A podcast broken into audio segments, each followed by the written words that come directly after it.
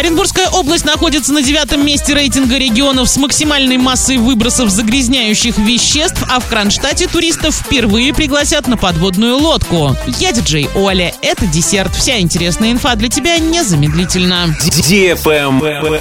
News. В России в 2022 году предприятия и транспорт выбросили в атмосферу 22 миллиона тонн загрязняющих веществ. Это на полпроцента или на 106 тысяч тонн меньше, чем в 2021 году. В Оренбургской области количество загрязняющих веществ по сравнению с предыдущим годом уменьшилось. Однако регион все еще находится в топе антирейтинга. Оренбургская область расположилась на девятом месте в рейтинге регионов с максимальной массой выбросов загрязняющих веществ. В 2022 году суммарные выбросы предприятий и транспорта составили почти 490 тысяч тонн. В 2021 году свыше 521 тысячи тонн. На одного оренбуржца приходится порядка 253 килограммов вредных веществ в воздухе. По абсолютной массе атмосферных загрязнений традиционно лидируют Красноярский край, Кемеровская область и Ханты-Мансийский автономный округ. В десятку регионов с минимальными суммарными выбросами вошли Тыва, Калмыкия, Севастополь. Travel Guide. Первая советская атомная подводная лодка К-3 «Ленинский комсомол», которая была перевезена в Музей военно-морской славы в Кронштадте, начнет принимать посетителей в декабре. Атомная подводная лодка сейчас проходит процедуру финальной реставрации. Формирование экспозиции ведется при участии объединений ветеранов ВМФ, в том числе ветеранов-членов первых экипажей